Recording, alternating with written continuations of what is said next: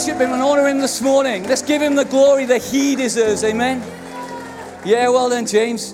Just before we start, let's just pray. Heavenly Father, I thank you. What a powerful name we have in the Son of God, in the name of Jesus. Lord, when everything in our world can change, when stuff is happening so quickly around us, we thank you that there's a person, there's one that does not change. His word never changes, Lord. When everything can change around us, your word, Lord God, is constant. It remains unchangeable. Lord, I thank you this morning that your word, oh God, Lord, I thank you that it is living and active. It's sharper than a double edged sword. Your word this morning, I thank you, Lord, for your people. I thank you that your word this morning can pierce us, pierce the darkness of any trial, any tribulation, any tragedy that people are going through right now, Lord, and you can bring hope and life and blessing and encouragement, whether it's darkness right now. Lord, I pray as we lift up our eyes to you and our, and our arms and our hands to you this morning, I just pray, Lord God, let it be a, a gesture, Lord, that we're going to take our hands of the stuff that we try and work out in our life. And Lord, we allow you into our hearts to do only what you can do. Lord Jesus, I pray this morning that, Lord, people who are struggling with fear, we sung it this morning, that you banish fear. Your goodness and mercy, your grace and your love will follow us, Lord. Truly will follow us. And I pray this morning, oh God, that you will, Lord God, you'll banish fear and doubt in our hearts. And I pray, Lord God, that this morning an unwavering sense of security, an unwavering sense of your peace, and an unwavering sense that everything is going to turn out just right in our lives will prevail. And everybody said, Amen. You may be seated. It's great. It's a real honor to, to be with you this morning. You know, Haley was saying how I married her and Noel, and, and also married Al. I also married my mother as well, so there's not many people who've done that. About 15 years ago, whatever it was, Mam and Barry, they got married right up here, and I was had the honor and privilege of marrying them. There's not many people who've done that, is there? But um, I, I want to share this morning, just, um, just reading the message that I want to share this morning is really nothing. I think that God is, uh, it's, it's what God has been saying through Pastor Dave and Pastor Faye, I think, for many months now, really. You know, the, the message that I want to speak this morning is really the, the same. It's the same sentiment of, as what Pastor Dave and Pastor Faye has been ministering, but maybe in just a little bit of a different context. I was in my son Joshua's bedroom. Joshua is 22 years of age, and I was just pondering about my kids and Nathan, Josh, and I was just thinking about their lives. And I, I was, I was in Joshua's bedroom about two months ago or so, and, and I was, he's got a, a globe of the world on his cupboard. And, and I was just thinking about his life, his young life. He's in Bristol now. And I was just thinking about his adventurous spirit that had taken him to two different continents in the space of weeks, really. He'd gone to Australia, he did the Americamp thing, and he'd come back. And then within a few days, he's gone off again to Australia. And he was planning to stay there, but he ran out of money and he came back home. You know, typical. They only want us when they, when they haven't got any money. But, but anyway, but I was just thinking about I was just thinking about how I had the globe in my hand and I was spanning the continents with my, my thumb and my, my little finger. And I was thinking, God, how small the world is. How small the world is. And in a sense, you know, the world is small. You know, we, we, can, we can hop on a plane and get anywhere in the world in a matter of hours. We can, you know, we can press a button and FaceTime somebody on the other side of the world. We eat food pr- pretty much every day from the different parts, different corners of the world. And I was thinking, whoa, how, how small the world is. But you know, as I was pondering on that thought, God just cut in. You know, sometimes He just cuts in. And He said, Dale, He said, you think, you think your world is small. You think the world is small because the problem is your world is small. He said, You think the world is small because the problem is your world is small. And very often when God speaks to us, it's something we know inside, isn't it? It's something that we know in our spirit. But often when He says something that you know, that, that just, we know inside he's just communicated with us, he's spoken to us. It's so he, grabs our attention. And so that we can address that thing that he's communicating us about. And when God said that my world was small, I knew he wasn't just talking about my external world. He wasn't just talking about the places and the people that I see every day. I believe that more importantly, he was talking about my inner world. He was talking about the landscape of my heart. He's talking about the things that I value, the things that I, that I love, the things that, I've, I hate, the things that have molded me and shaped me to be the person that I am today. I knew that God was speaking to me about that, my inside world, because at the end of the day, I believe our world is as big as the way that we think. Our world is as big as our heart. And when God said those words to me, I knew that He wasn't just talking about my external world, He was talking about my inner world. And God led me to a story. As I thought of that, as God spoke into my heart, He led me to a story in the Old Testament, in Judges chapter 6. It's the story of Gideon, and we're going to look at this morning. And God shone a spotlight in aspects of my life that I believe that He wanted to encourage me also challenged me to step out from where I am today, to start to move in the direction that God wants for my life. And I believe that there may be people here this morning, He wants to do the same in your life. So we're going to read from, from Judges chapter 6. I want to look at a, quite a big, it's a big chapter, Judges chapter 6, but I want to read quite a, a portion of scripture this morning just to set the scene and lay a background for what I want to share. Is that okay? So just stay with me. I'm not going to read the whole chapter, but I'm going to read a big chunk of it. So starting from verse 1 Then the children of Israel did evil in the sight of the Lord. So the Lord delivered them into the hand of Midian for seven years. And the hand of Midian prevailed against Israel because of the Midianites. The children of Israel made for themselves the dens in the caves and the strongholds which are in the mountains.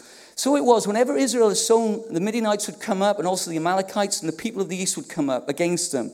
Then they would encamp against them and destroy the produce of the earth as far as Gaza, and leave no sustenance for Israel, neither sheep nor ox nor donkey. Verse 7. And it came to pass when the children of Israel cried out to the Lord because of the Midianites, that the Lord sent a prophet to the children of Israel who said to them, Thus says the Lord God of Israel, I brought you out from Egypt and brought you out of the house of bondage, and I delivered you out of the hands of the Egyptians and out of the hands of all who oppressed you, and drove them out before you and gave you their land. Also I said to you, I am the Lord your God. Do not fear the gods of the Amorites, in whose land you dwell, but you have not obeyed my voice. Verse 11. Now, the angel of the Lord came and sat under the terebinth tree which was in Ophrah, which belonged to Joash the Abiezrite, while his son Gideon threshed wheat in a winepress in order to hide it from the Midianites. And the angel of the Lord appeared to him and said to him, The Lord is with you, mighty man of valor. Gideon said to him, Oh, my Lord, if the Lord is with us, then, then why has all this happened to us? And where are all these miracles which our fathers told us about, saying, Did not the Lord bring us out from Egypt? But now the Lord has forsaken us and delivered us into the hands of the Midianites. Then the Lord turned to him and said, Go in the, this, this might of yours, and you shall save Israel from the hands of the Midianites. Have I not sent you? So he said to him, Oh, my Lord, how can I save Israel? Indeed, my clan is the weakest in Manasseh, and I'm the least in my father's house. And the Lord said to him, Surely I will be with you, and you shall defeat the Midianites as one man. Verse 25. Now it came to pass the same night that the Lord said to him, Take your father's young bull, the second bull of the, seven years old, and tear down the altar of Baal that your father's, and cut down the wooden image that is beside it. Verse 28. And when the men of the city arose early in the morning, there was the altar of Baal torn down, and the wooden image that was beside it was cut down. And the second bull was being offered on the altar which had been built. So they said to one another, Who has done this thing? And when they had inquired and asked, they said, Gideon, the son of Joash, has done this thing. Then the men of the city said to Joash, Bring out your son that he may die, because he has torn down the altar of Baal, and because he has cut down the wooden image that was beside it. But Joash said to all who stood against him, Would you plead for Baal? Would you save him? Let one who would plead for him be put to death by morning. If he is God, let him plead for himself, because his altar had been torn down. Therefore, on that day, he called him Jerubbaal, saying, Let Baal against, plead against him because he's torn down his altar. Verse 33. Then all the Midianites and the Amalekites, the people of the east, gathered together and they crossed over and encamped in the valley, valley sorry, of Jezreel. But the Spirit of the Lord came upon Gideon. Then he blew the trumpet, and the Abiezrites gathered behind him, and he sent messages throughout all Manasseh, who also gathered behind him. He also sent messages to Asher, Zebulun, and Naphtali, and they came out to meet them. Know, reading this account of Gideon to me, when I read that story, for me, it's an amazing before and after story of the incredible difference that God can make in a person's life. You know, and, and, and for me, we're still a work in progress, aren't we? God hasn't finished with us yet. We haven't got the, the after picture. We're just in the before stage at this moment in time. But you know, when I read that story, it spoke to me so, so clearly about the amazing difference that God can make in a person's life. And, and I want to just share just three simple points today that resounded with me as I read this story. As God said, Dale, your world is small. That's the problem why you see the world as being small. You know, in this story, we, we, we know that it's typical of Israel. They, they, they sin, they disobey God, they cried out to God, and then God sends a prophet to, to the nation. And he, he tells them how he, and he reminds them how he delivered a nation out of the hand of bondage, out of a, an, an oppressed land, into a land of freedom, into a land of blessing. And when I, when I thought of that story, do you know, that story is not too dissimilar to the story that we face today. You see, just like Israel, you know, we have to, in order to take the promised land that God has for every single one of us, do you know, folks, we have to walk our valleys, don't we? We have to slay our giants. We have to, to climb our mountains. We have to put our strongholds to take possession of the land that God has for us. And this land, I'm convinced, is not just external. It's not just a place that God has for us. And I believe with all my heart that God's got a better place for us than where we are right now. Do you believe that? But the place also is inside of us. You see, everything happens inside before it manifests outside. And when I read this story, the first thing that really got impressed on my heart was this. Reading the story, just, just, just, you know, as God spoke to me personally, really, you know, what you're getting this morning is, is, is my life, really, and where God, how God has spoken to me and where I'm at. And God said this He said to me, I read the story. The first point that came out of this scripture, uh, the passage, was this If you take your eyes off God, you will end up in a small place. You take your eyes off Jesus, you'll end up in a small place. It's a bit like Peter when he was in the storm. We all know the story, don't we? The disciples are rowing in the, in, in the storm there. They're toiling away, trying to, trying to get out of this, this storm that they were in. And they're all freaking out. And then Jesus walks toward them on the water. And, and they're freaking out. They think they've seen a ghost. And Peter, foot and mouth Peter, Peter always speaking before he's, he's thinking, isn't he? He says, Lord, if it's you, ask me to come to you. How crazy. There's a storm going on. And so Jesus, in his mercy and his grace, says, Peter, come to me. And Peter steps out of the natural. He does something that no, ever, no other human being in the, in, in the history has done. He steps out of the natural into the supernatural he walks on water towards Jesus. He's walking on water.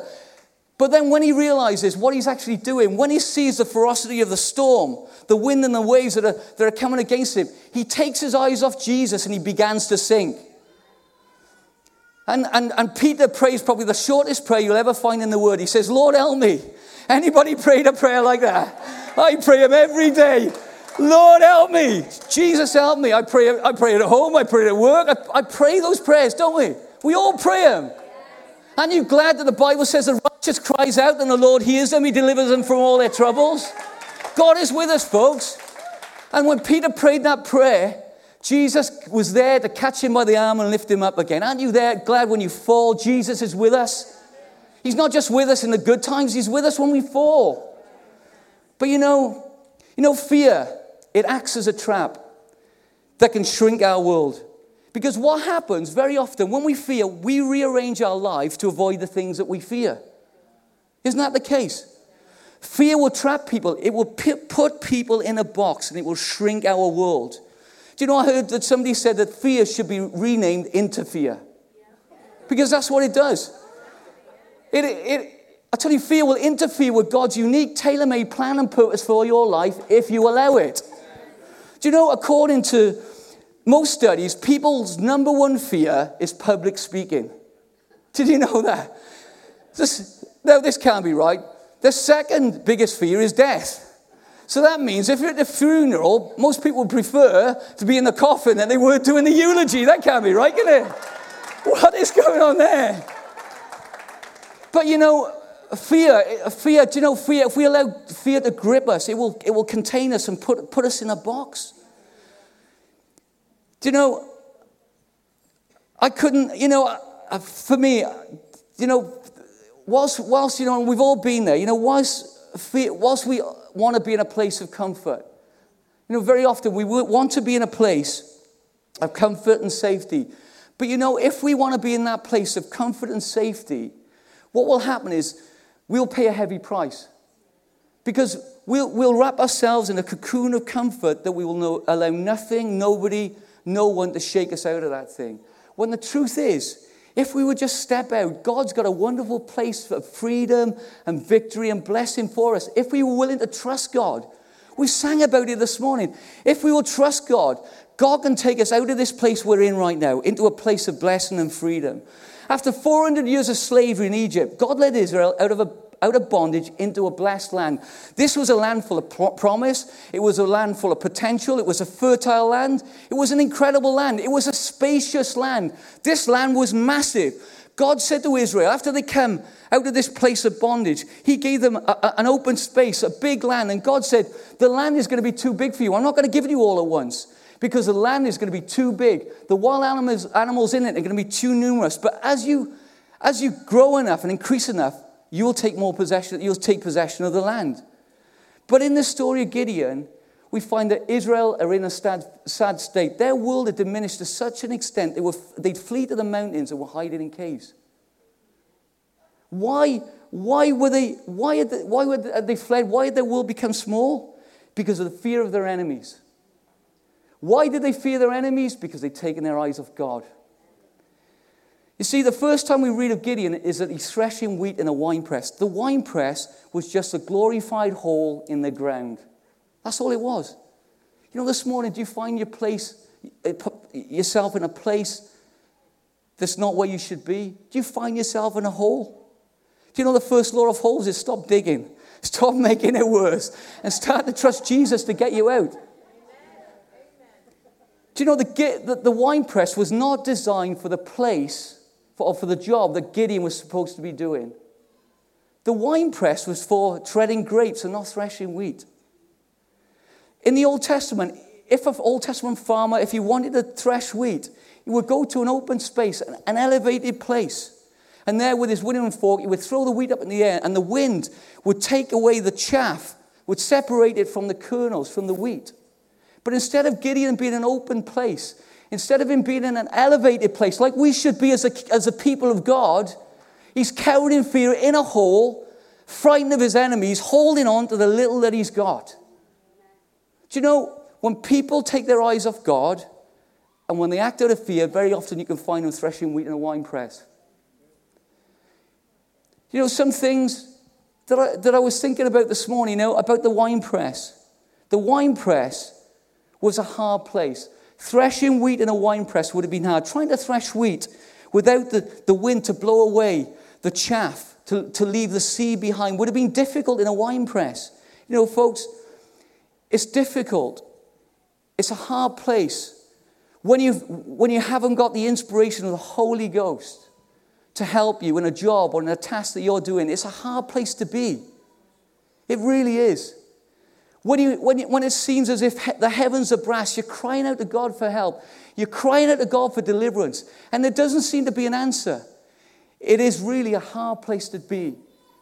It can, you know, it can, it, can, it can erode your strength. It can sap your resilience to keep on going. Have you been in a place like that? I don't, know, I don't know about you, but I've been in a place like that. And it's not a good place to be. The wine press was also a suffocating place, I thought, when I read this story. Threshing wheat in a confined space with very little air, would have, it would have been difficult for Gideon to breathe. You know, when, you, when you're threshing wheat, the dust from the wheat would have kicked up and it would have been choking Gideon. Do, do you find yourself right now in a place where you feel you're being choked? Where it feels as if the walls of life are caving in around you. And no, just like Gideon on his own, nobody knows how you're feeling. You go to bed at night and you cry yourself to sleep because nobody really knows what you're going through. It's not a good place to be. You see, the wine press was for crushing grapes, not threshing wheat. You see, the wine press will crush us. The wine press will try and crush you and mold you to be a person that God has not designed you to be. But I want to declare to you this morning if you're in a place where you're feeling crushed, where you feel as, as if you're being choked, let me say this the crushing that God may allow for a season is not going to harm you. Amen? You know, in fact, I believe that the crushing is going to release something of Jesus in us. It's going to release the sweet smelling favor of the Holy Ghost that's going to be infused in the, into the lives of people around you. Amen. The crushing is for a reason, but it's not going to harm you, it's not going to destroy you. The fragrance of Jesus. The more, do you know, it's, it's, it's incredible. The more we're crushed, You know, with the Holy Ghost inside of us, the more of Jesus can, can, can come out of us. Amen? You know, you may feel this morning as if your life has no fragrance at all. I don't know about you, but there's times when I feel as if my life stinks, let alone has no fragrance. there are times when, do you know, but I think, you know, I think, and I believe this, and it sounds cheesy, you may be going through a load of rubbish right now. I could say a stronger word than that, but I'm not going to say it. But I tell you, your life is going to come, sm- come out smelling of roses. I really believe that with all my heart. Amen. Do you know, when I, I was a gardener in Bellevue Park, uh, yeah, so 10, well, I mean, 20 years ago, whatever it was, and I can remember this, this rose bed, big circular rose bed by one of the entrances to the park. And, and, and these rose bushes, you, there was probably 20 or 30 rose bushes in this rose bed. And, and February, March, and whatever it was, you, you whack those rose bushes down almost to probably about a foot off the ground. And then if that wasn't enough for those poor old rose bushes, you'd heap a load of manure on top of them. And they'd be, you'd just see, barely see the stems above the rose bushes. And I can remember one season looking at these bushes thinking, my God, are they going to recover? Are they going to come back? I thought, I hope this fella knows what he's doing. Thank goodness I was the one that pruned them. But you know, come the summertime, boy, those rose bushes grew. The blooms on those rose bushes were amazing. The scent that was coming off those rose bushes was absolutely incredible. Listen, your life in God's timing is going to blossom and bloom. Amen? You know, it is. It's going to bloom. And I like what somebody said. What the enemy will use to cause a stink in your life, God is going to use as fertilizer to produce new growth. Amen? God is going to do it. But not only was, when I looked at this story, I felt that not only was the wine press a hard place, it was a suffocating place, it was also a dark place. There would have been very little light in the wine press. Gideon would not have been able to see clearly as he was threshing the wheat. It's difficult in, to function in a place where there's no light, isn't it? Life needs light. It's difficult to function. I tell you, if you're in a place right now where you don't get any, anything from the word, there's no illumination from God's word, you can't hear his voice. It's a difficult place to be. You see, the, the wine press will lie to you. The wine press will lie to you. You know, the, I was thinking about, you know, the proverbial saying about it's difficult to separate the wheat from the chaff? In a wine press, it's difficult to separate the wheat from the chaff, the lies from the truth. That's what, what, what is authentic from that's what's just lies. In a wine press, because the wine press will lie to you. The wine press will tell you, you won't find another place like this one. You won't find another job like this one. You won't find another ministry like this one. You'll ne- never, never find another relationship like this one. When the truth is, you know, folks, the truth is that God has incredible people that He wants us to meet. God has got amazing opportunities that He wants us to take hold of and, and, and seize. He's got an incredible ministry. I believe this with all my heart. You know, there is a process, but He's got a wonderful ministry that He wants to release you in if you would just trust Him and believe in Him. You know, Israel were in the state they were in because they'd taken their eyes off God and they began to fear their enemies. You know, God told Israel not to fear their enemies. The only one that he, he said that they were f- to fear was Him. And this is important. You know, when, when we talk about the, the, fear of God, the fear that God says we have toward Him is, is liberating. It's not crippling or paralyzing. It doesn't stop us dead in our tracks. In fact, it liberates us. The fear that God says we're ha- to have toward Him is a fear that reveres Him, a fear that honor, honors Him and respects Him. It's a fear that causes us to ultimately obey Him. It's a fear that actually will set us free from caving into our own sinful nature and all the emotions and all the feelings that go with it. That's what the fear of God the Lord, Lord says we're to have toward him. But because Israel had taken their eyes off God, they allowed the fear of their enemies to take hold of them. And this is how subtle and sneaky the enemy works. You know, it wasn't as if Israel had suddenly woke up one morning and thought, right, that's it, no more God. They hadn't turned their back on God overnight. They hadn't subtracted God out of their life. What they'd done, they'd added other gods in. See, there's a difference, isn't there? And it's, there's a scripture that, as I was thinking about this thought, it was a scripture that I found in Isaiah 29 13, and it says this Isaiah, God said through Isaiah, He said, These people, they come to me with their mouth, they honor me with their lips, but their hearts are far from me. He said, The commandments, their worship and their, and their fear of me are just commandments that have just been memorized. One version says. Isn't that a wild thought? The commandments are just been memorized. Have you ever, I was thinking about, Lord, can you give me an illustration here for this, this, this thought? And, and God, and just God sort of reminded me of a situation I was in. Have you ever been to a, to a, to a Tesco's or to a supermarket and you've been served by a cashier that could hardly speak to you, just give you a grunt, and that was about it? And then when they start to put the, you start to put your, your, your, your shopping on the, on the, uh, the conveyor, and they're scanning that stuff at a million miles an hour. You're thinking, oh my God, steady on. I don't know whether they're on commission, but that stuff is going on so quickly, you haven't got time enough to stick it in your bag. Al does it. She's great at it. I don't know how she does it, but she can fill up about five bags to my half a bag. I am rubbish. But, and then eventually, you know, I can remember this, this cashier, and when they spoke, it was like, as if what they said was just like monotone. It was, it was like almost said parrot fashion. They probably said what they said to me a million times before. There was no life in what they said. They served me, but there was no real connection. There was no interest shown. The only probably interest here was clocking off and do whatever they were going to do after work. But, you know, I, I thought, are we like that with God sometimes? Do we say, Lord, we want to worship you, we want to follow you, but there's no real heart, there's no real connection? And where God was once the center of our life, where he was, he, he, he was everything that we wanted him to be. You know, we would, when we woke up in the morning, we'd think of Jesus. When we went, out of, went to bed at night, we'd think about him. He was, he was just, our desire was just to serve him. Our, our longing was just to tell people about Jesus. But now, you know, now somehow, some of that stuff is gone.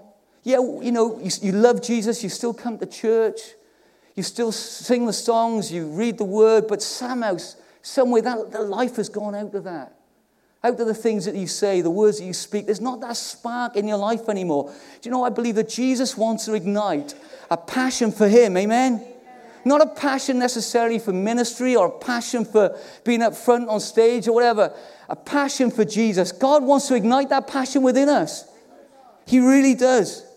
But if you find yourself in a wine press this morning you know, I believe that God doesn't just want to take you to a wine press, He wants to take you to an open place, to the threshing floor, where the chaff of all the rubbish, the doubt, the fear can be separated from the seed of faith.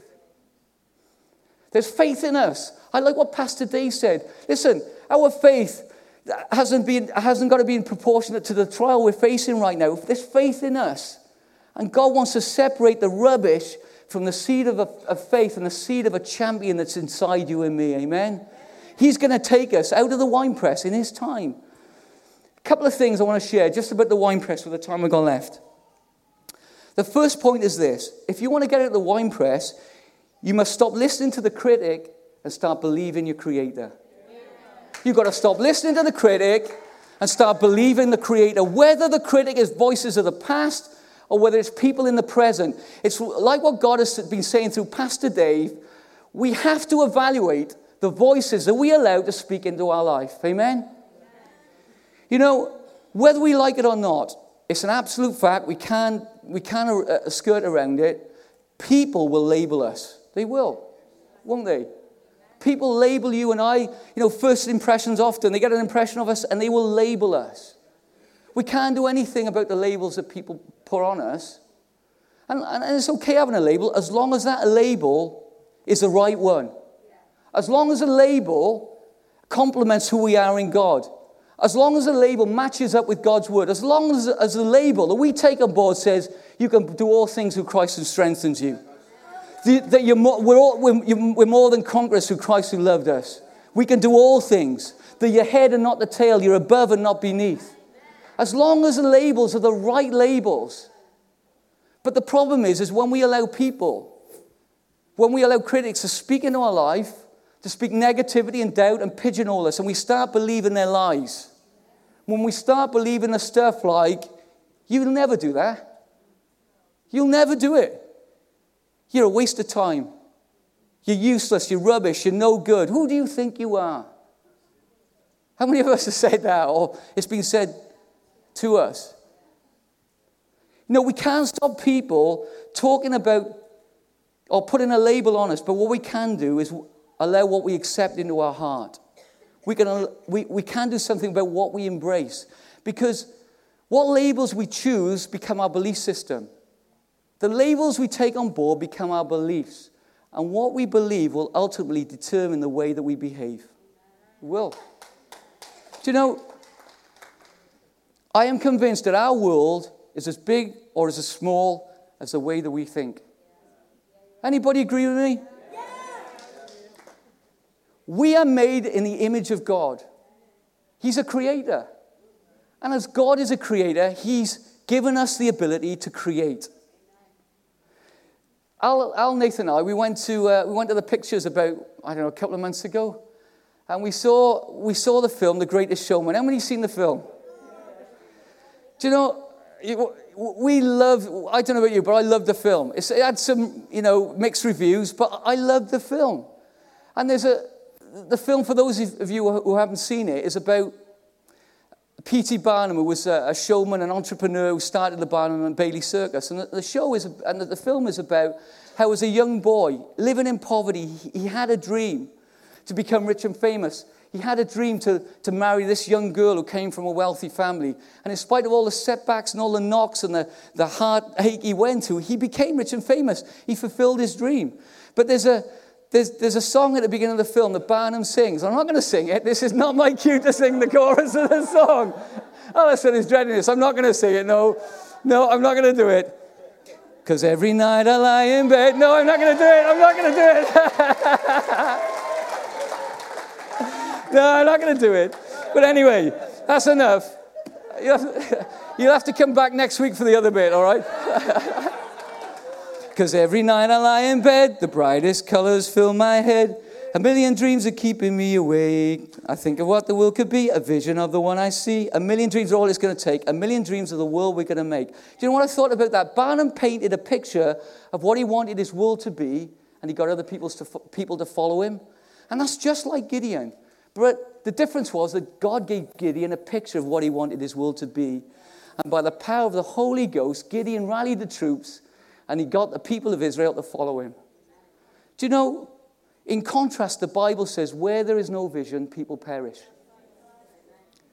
Where there is no vision, where there is no ability to look beyond where you are today, you've got, very often you've got no hope. Can, can you see a better day than today? Can you see a more prosperous place? Well done, James. That's awesome, mate. Can you see a more prosperous place, a blessed place, a place of peace, a, place where you've got, as Noel said earlier on, more than enough so you can bless and, and, and impart your blessing to other people? Can you see a place like that? Because if you can't, then it means you have no hope. You know, I was, I was walking in, in town last week and I saw a fella that he's a He's like a, he's like a Caleb. I saw this guy that was part of this church with his wife for many years. And we were talking away, spent the dinner, I was just talking to this man, great man of God, Caleb's spirit about him. And, and this man has gone through his fair share of problems. He's had trouble and trials in his family and his wider family. And this man, he's 75 years of age.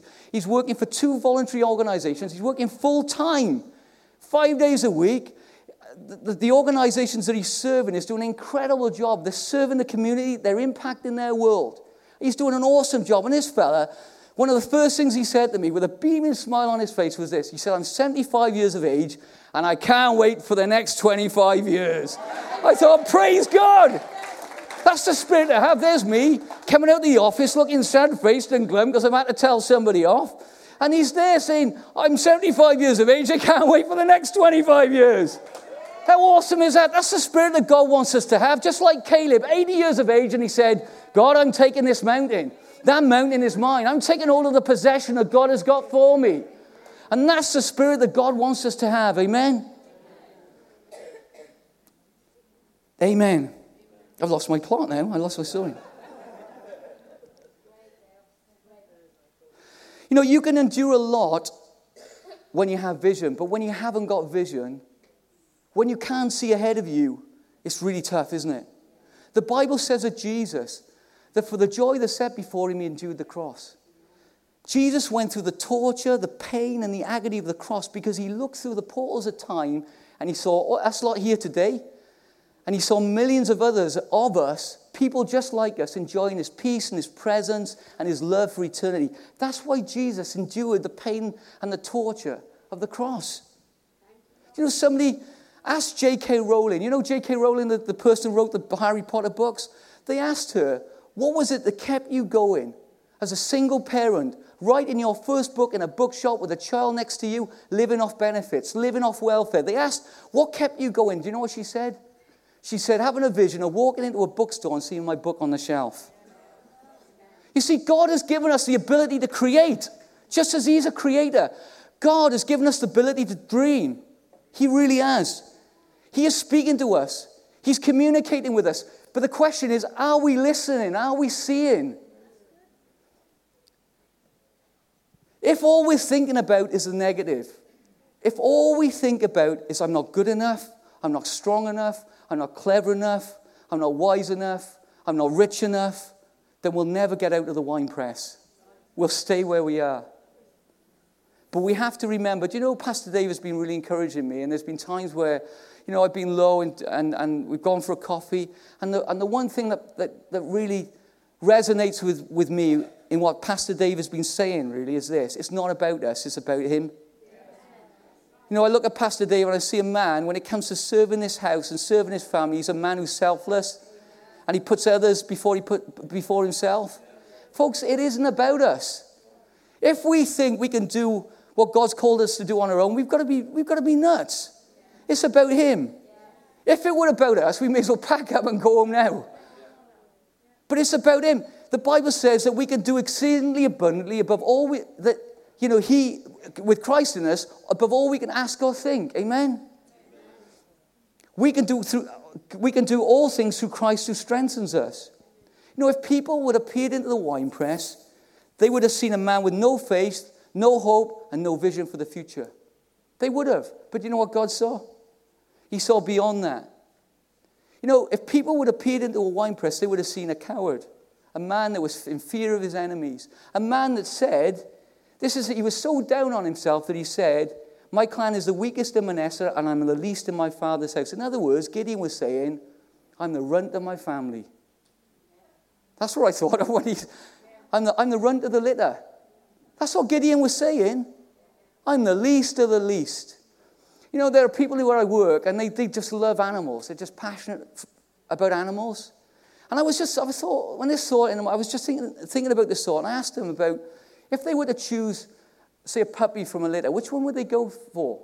You know, most of them said they go for the runt of the litter. I was amazed. I said, why would you choose the runt of the litter? They said, because we would want the one that nobody else wants. We would want to give it a lovely home. Do you know God is like that? God chooses the runt of the litter. He does because he's always rooting for the underdog. Amen? He's always rooting for the underdog. He is. Do you feel like you're the runt of the litter this morning? Do you know the runt of the litter? If you, if you pick the runt of the litter, it's always the weakest. It's always the one that, that has to fight for every single morsel of food that it gets, every ounce of milk that it gets from its mother. It's the, it's the one that's least likely to make it. Do you feel like that this morning?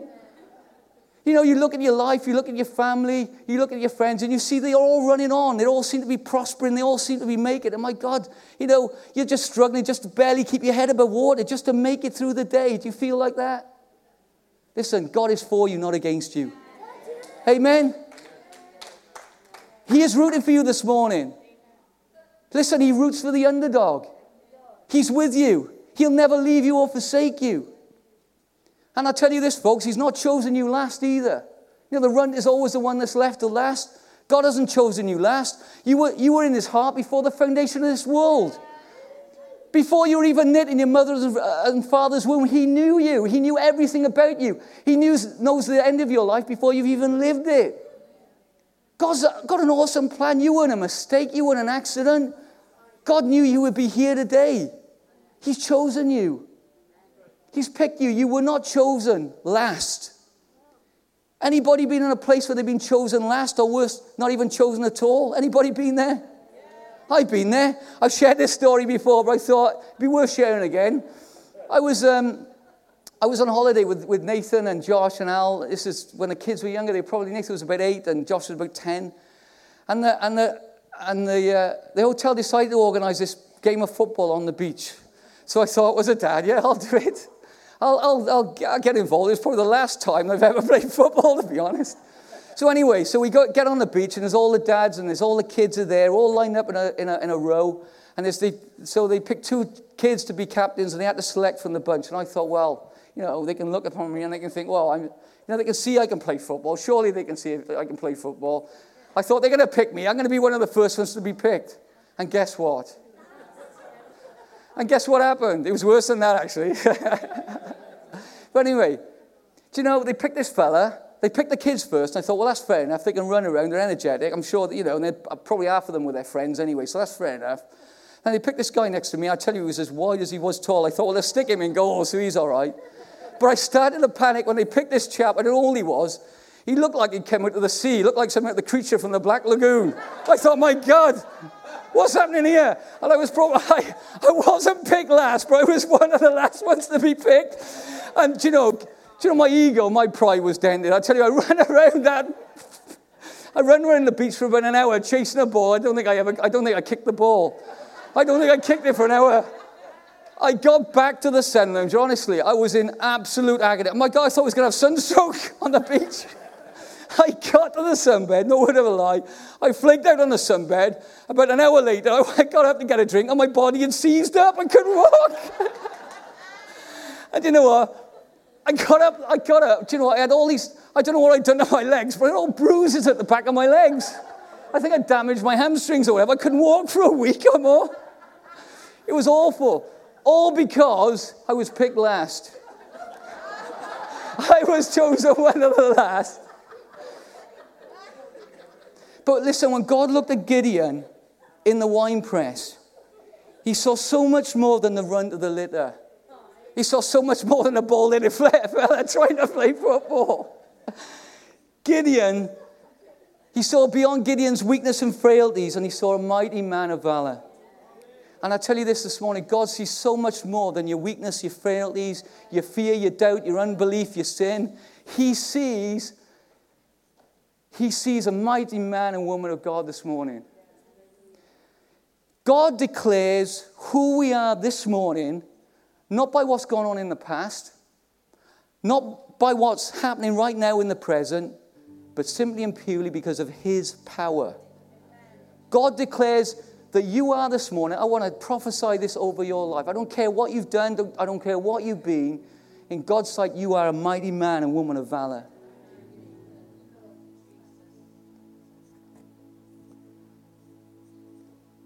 I can hear some music. I don't know what's going on there. That's, that must be, must be my cue to get off, I think. Before, listen, before, I got loads here.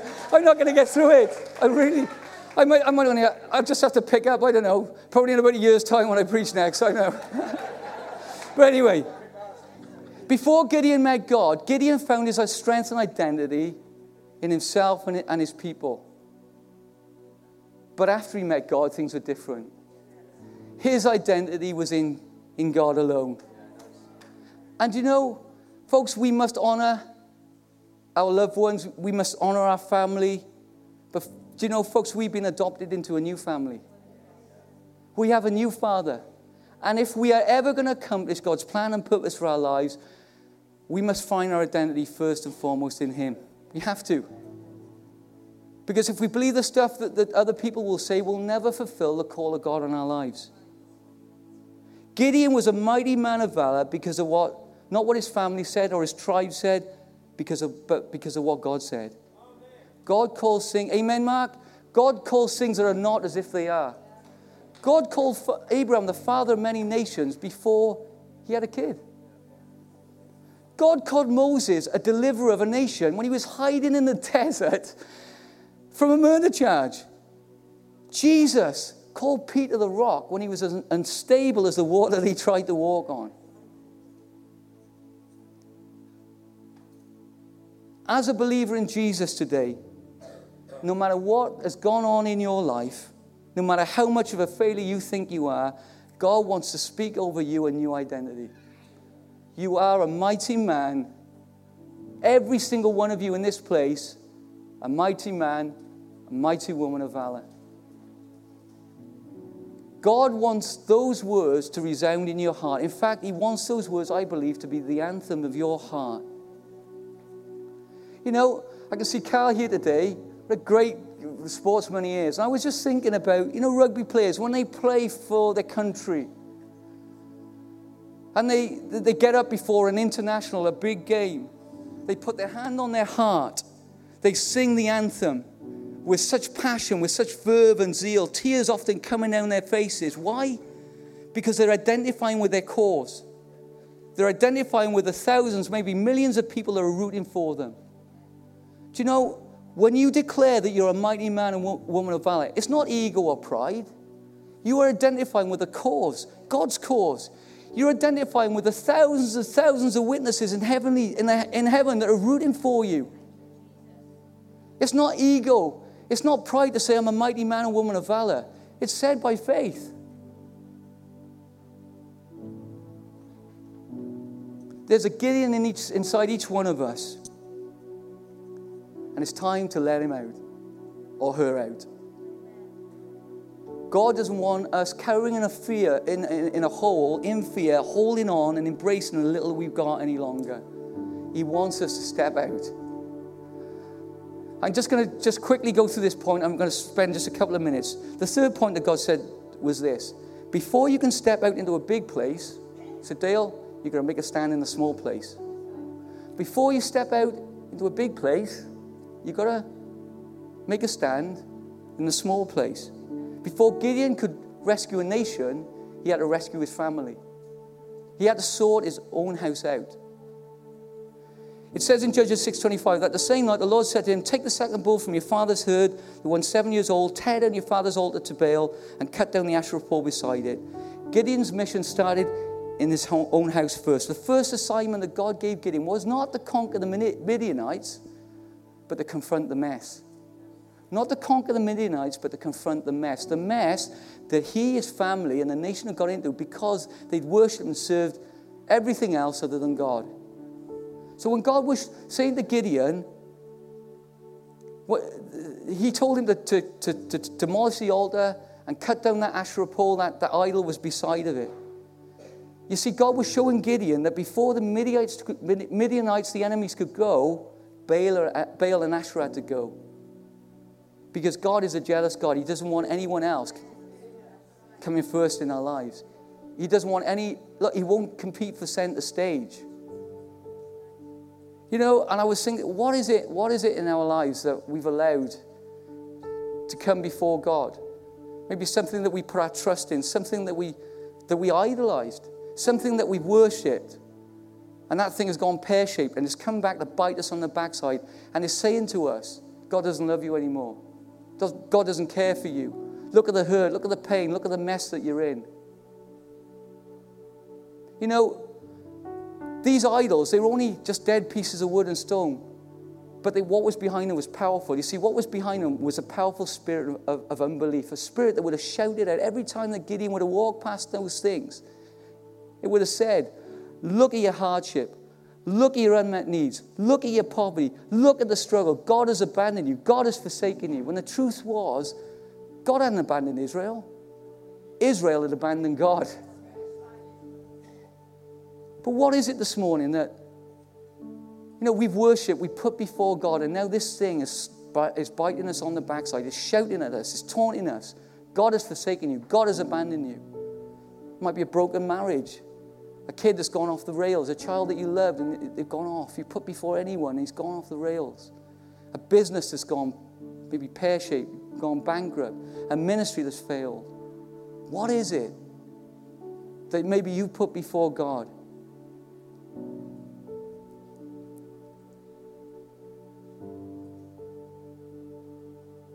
Just, just very quickly, it, it was Gideon's father Joash who built the altar to Baal. And he was the one who erected this Asherah pole. And it was in, he built it in his own backyard. It was right in his garden. It wasn't just for their private use, it would have been like a shrine, and all the people would have come to worship in that thing. And I thought about this you know, they weren't just participating in sin, Gideon and his family, they were actually promoting it. So God said to Gideon, You've got to sort that out. You have to sort that out. And demolishing the altar of Baal and the Asherah pole that was beside it, Gideon was making a massive statement. He was making a statement. He was saying, I'm turning my back on the world. I'm turning my back on a world that wants, on, a godless system that wants to confine me, wants to control me, and wants to consume everything I have. And he's saying, Lord, I turn my back on all that stuff and I'm serving you. My, my life, my hope, everything I am, Lord, is now found in you. Folks, it's in Him we live and move and find our being and have our being, isn't it? It's in God. It's not in us. It's not even in our family. It's not our job or, or, or, or, or, ministry. It's in Him we live and move and have our being. Amen. I'm going to close on that. There's so much more I could say. Just, Jesus. Can we just all stand right now? Just on closing.